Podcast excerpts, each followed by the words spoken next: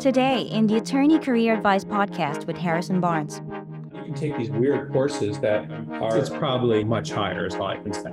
Attorneys in small towns. I've gotten, I, you join groups that might have something to do with that, where you can learn ethical considerations. I'm sure there are ethical considerations, but there's nothing wrong. You certainly, there's nothing wrong with approaching people about potentially just talking to them. And one of the things that that this is interesting question, but I think is important, is approaching future clients. So when you approach people, you can do it in a couple different ways. You can approach them saying, "Hey, can I represent you?" Or you can approach them saying, "Is there any information I can provide you? Do you want to, you know, what uh, I saw you're doing this. This is what I do. I can help you. This is what you should do." So that that's one way to approach people. And that particular way of approaching people is a lot more effective than just asking for business. So in order to get a, a, client, you need typically need to give something before you receive something. And so that's one of the things that I typically recommend doing. You you try to give something to people before you ask for something. You don't ask for anything. You just give and you give, and then eventually um, people will want to um, give back to you. One of the things is a, a, a, a business thing that I understood um, very early in my career, and I wish I'd continued to do it I used to publish this book every year. I don't know, law review admission or something, and what do grades mean at the top 20 law schools or top 50 law schools.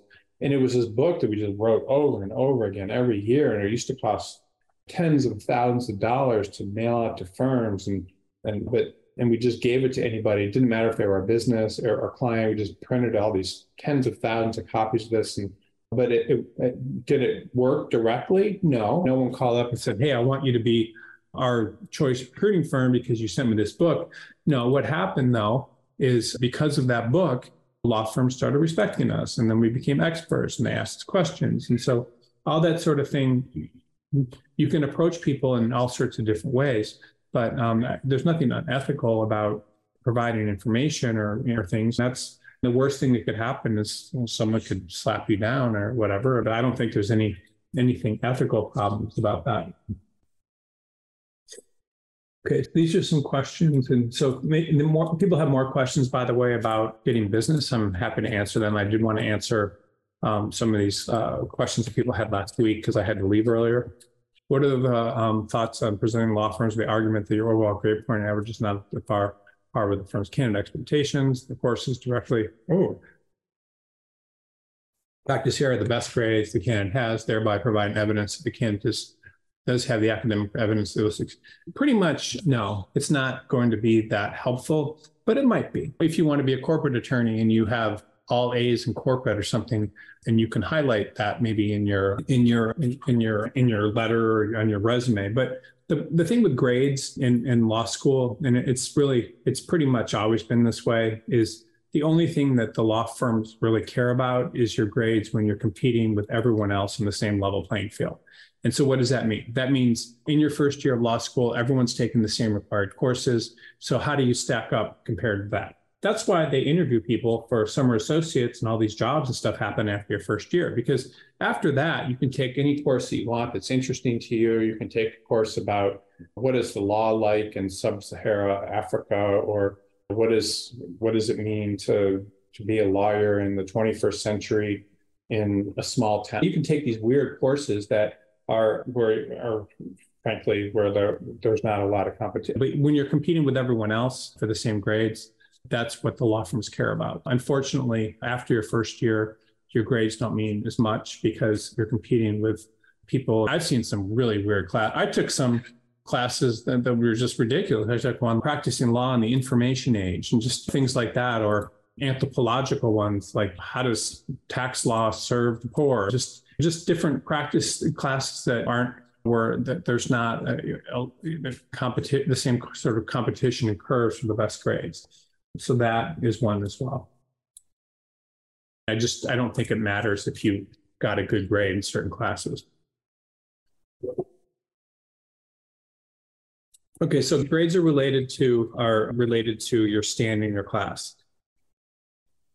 When I graduated from the University of Virginia Law School, they put 80% of the class or something like that of the class fell between between a, I don't know, a 2.9 and a 3.1. And so you look at that today and you say, that's horrible. And then, but then they move, and then they would say, oh, this is what all of our students have.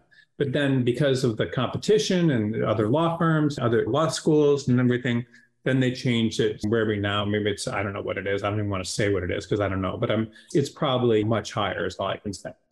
When I graduated from the University of Chicago, this is the college, okay, University of Chicago, the, the average grade point was like something ridiculous. It was like a 2.3 to a 2.5 or I don't know, 2.7, something like sounds very low. When you think about it, like C plus, B minus, I don't know, whatever it was. And, and anyway, and anyway, that, that was considered really good. And if you had A minus average, you were like basically like top 1%. So it depends on the school like that you're going to. So grade points really have to do with where you're ranking based on those grades. And so the law firms care more about that. If you but if you get a 3.7 and that puts you in the top 50% of your class, just put you have a 3.7. But that that's all you need to do. But you don't necessarily need to worry too much about what your grades are. You, you just you, you don't need to put up your GPA unless unless it means something. Okay, we have a good question from last week from someone I recognize their name is also on this call. The good news is if I don't get the questions the previous week, if I have to leave early, I do do them the next week. What advice do you have for lawyers who took a long hiatus practice and either want to re-enter practice at a junior level to get good training and a different area in the early experience, even though they're in age? Good academics, but decades ago. Okay, so the this is something I go over in every every call, um, but I'll do it. Um, but again, it always applies to different situations. I'm not saying anybody's asking. So the idea, so as someone gets more senior, they the the reason there, there's a lot of prejudice against senior attorneys in law firms. As attorneys, and it's in in frankly, in in in, in outside of law firms as well. So as an attorney um, gets more senior. Um, unless they continue with the practice of law and they show commitment and they've learned something, the odds are that if they're hired back, they're not going to stick with it. They're going to be harder to train. And they got out of the practice law for, for some reason to begin with. But even if all that stuff is answered, the problem is then are they likely to stick with it? Are they be able to be managed by people that are younger than, than them? Are they going to have the same uh, drive and enthusiasm as they might have had as a younger attorney? All these sorts of things factor in. And because there's so many factors that are stacked against you, the answer generally is no. Like, why would we be willing to take a chance? Why would we give this person a second career? Why would we do this when there's plenty of others that um, really want to do the exact same sort of work and we'll do it um, at a at a reasonable you know, uh, cost and so forth. That's really um, one of the big things that you're up against. So if you can get beyond all that and get hired, which you can, the problem is you have to choose the type of firm that's going to hire you. So, you, so you have firms that are really lowest paid and least consumer facing and will hire you if you're willing to work. So these are your least prestigious firms. Then you have still lower paid, low paid. Some work for companies, lowest fees and salary. Right uh, maybe a bit higher than five, maybe higher than, maybe a bit higher. And this is, I've come up with this thing over time, but maybe a bit higher. One firm. And then you get into this, you get size mid-sized firms, firms that do most of their work, do most work for, for companies. And then you get into the, which are, I would say, if you look five of the most prestigious top one half I don't top hat, one half of 1%, something really crazy. Jobs. And then you get into of, and the reason I'm showing everyone this is just because it's, and this is your AmLaw 100, 200 firms, or, you know, very prestigious boutiques. Do you want to grow your legal career? A lateral move might be the right choice to get you on track for your career goals. Working with a legal placement firm like BCG Attorney Search can open doors for you and help you live the life you dream of. If you're looking for a new legal job, send us your resume so we can help. Visit www.bcgsearch.com and click on Submit Resume to be paired with one of our legal placement professionals who will work tirelessly on your behalf to get you your dream legal job. Submit your resume to www.bcgsearch.com to get started today. So this is how all these um, firms break down. It's not that important to understand, but it is important to understand if you want to get a job. So if you have all these factors weighing against you, meaning whatever your law school, time off, not stability, whatever, trying to change practice areas, whatever the issue is, you're going to have to to settle for something less than you might not normally get. And then here at the very bottom would be no one will hire you,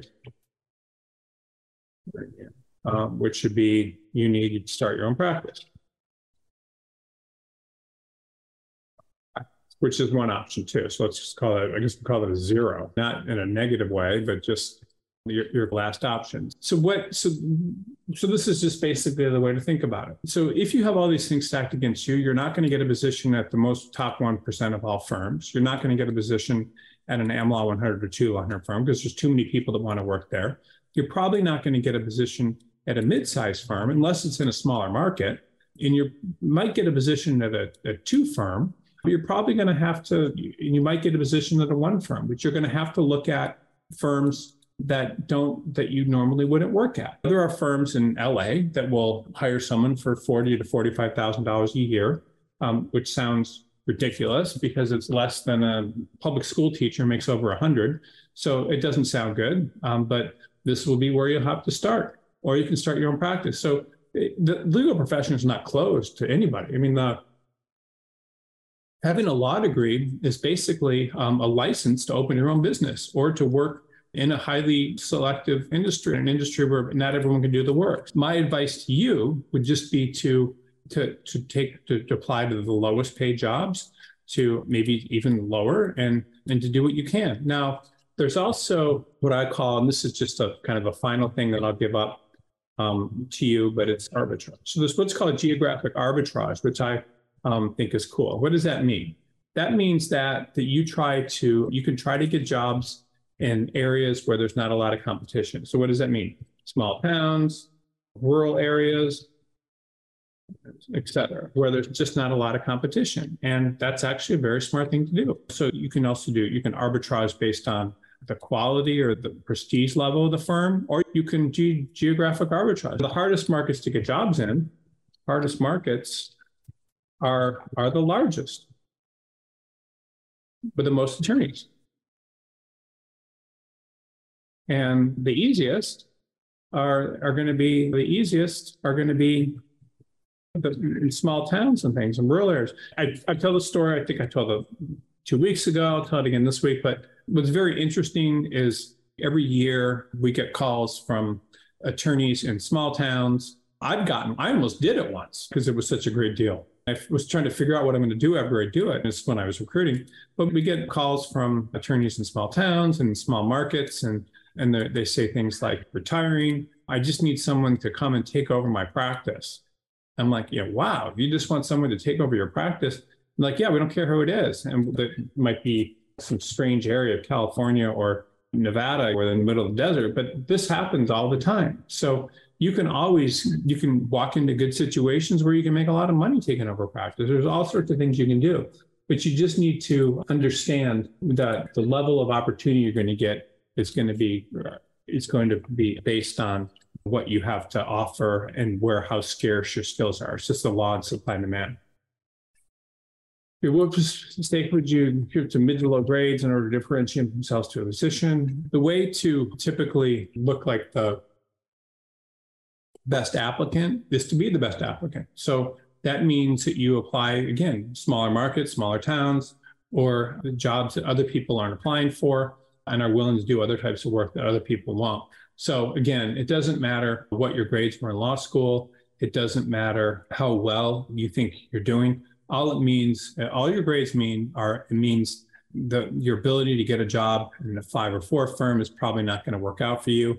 Your ability to get a three firm in a large city is probably not going to work out for you, but it might in a smaller market. So you just have to work at these lower paid jobs. Now, the good news is this is for everyone to understand. This may be the final question, I think.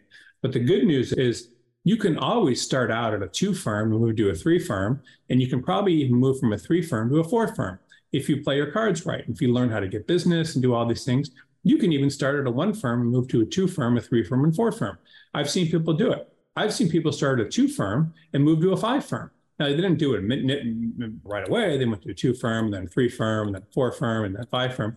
But it's definitely possible. And it's something you can do. So it's something that a lot of people don't understand, but is one of the um, uh, uh, you know, to understand. So let me just see here. Huh. Okay, here's another question. Sorry, I didn't. This is a good question. Okay, like there's more questions I didn't answer.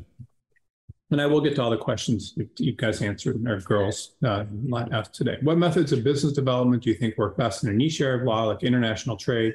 Is it different for smalls compared to large pension plans? Yeah. So I, again, I'm just speaking. I, I don't, you know, I've made certainly international trade compliance placements, but um, with, with, that, you basically get involved with business groups that have these issues. You join them. You you find out. You write. You figure out a niche in a trade trade compliance, and you put information out there, whether it's articles on social media or on your business website about that. You join groups that might have something to do with that, where you can learn from fellow people in international trade compliance. You you find small clients with issues. You find groups that have them. Maybe it's again, it could be people importing stuff from Asia or people importing stuff from Europe or the Middle East. I don't know.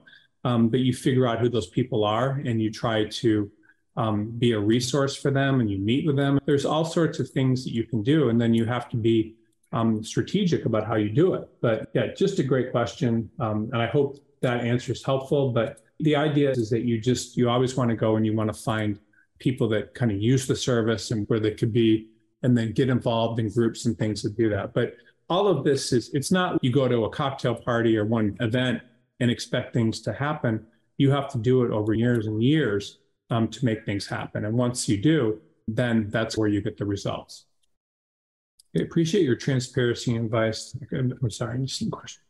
I'm a 2020 part-time law school graduate who worked full-time on a corporate governance team while in law school. Experience in entity formation, deal document drafting, due diligence, et cetera. My law school GPA was a bit below the 3.0, but I earned A's in all the corporate courses. Curious about your advice. Again, it's the, yeah, the the law school GPA isn't really that important. It's something that they're going to look at. But really, just because you did well in some corporate courses, I mean, it is helpful and it does show that you have that interest. Um, it's not necessarily something that's going to get you in the door at all firms. But the thing that's interesting and that you should keep in mind is, again, this whole concept of the different types of firms you can work at. So the firms that are going to care most about your grades are ones that you you might not be interested in anyway. It's going to be your most prestigious firms, your AmLaw 1 200 firms, and then law firms that may you know, it's not small. So it's going to be all of these types of firms. And so this is really what you need to understand is it's different types of firms and different types of firms you can get jobs with. So just because you can't get a job at the largest firms, and I'm not saying it's possible, not possible, it is. And I'll tell you about that in a second. You're probably going to have to start out at a smaller firm in with people that and accept a lower salary because of what whatever you are in at this point in time. It doesn't mean you're that point in time later. It just means that you're that point in time right now. You don't have as much. You, you don't have as much to show for yourself in terms of your, your what you can offer. So that's all there is to it. It's really where you're at. So you'll have to start probably at a smaller firm. Now, can you get a job at a major AmLaw 100 law firm? Yes, things happen all the time. I met this one. I I was a couple years ago. It was just funny. I was talking to a, a guy that had graduated from I don't know Rutgers or something, and and used to and didn't graduate without having a summer associate job, without having uh, been an attorney anywhere, and basically was unemployed. And been unemployed for six months. He passed the bar and everything.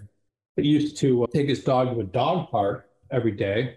And one day he started talking to some other guy that had a dog in a dog park and and they met there several times when their dogs were walking around the dog park and then eventually the guy asked him what he did and he explained he'd gone to Rutgers and all the stuff had happened he got a job and the guy was like I'm a, hiring partner at this whatever this huge law firm is And then it was a big law firm. I don't know the name of it. It was a big AmLaw, 100 law firm.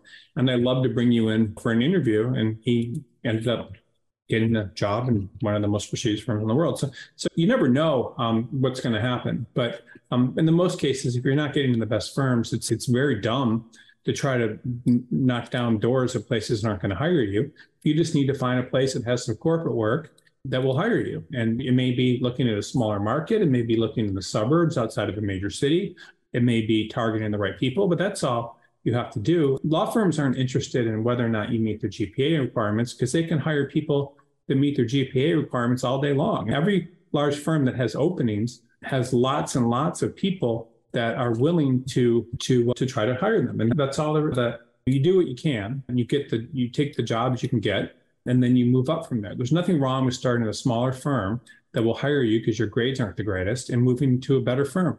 I meet people all the time. I'm I meet people all the time that started off at a, a four or five firm and then and then it, it's common. It's people will fail the bar exam two three four times and think their career's over. So they just go back and they start at a smaller firm after losing their job and then they move up and up and pretty soon they're top again.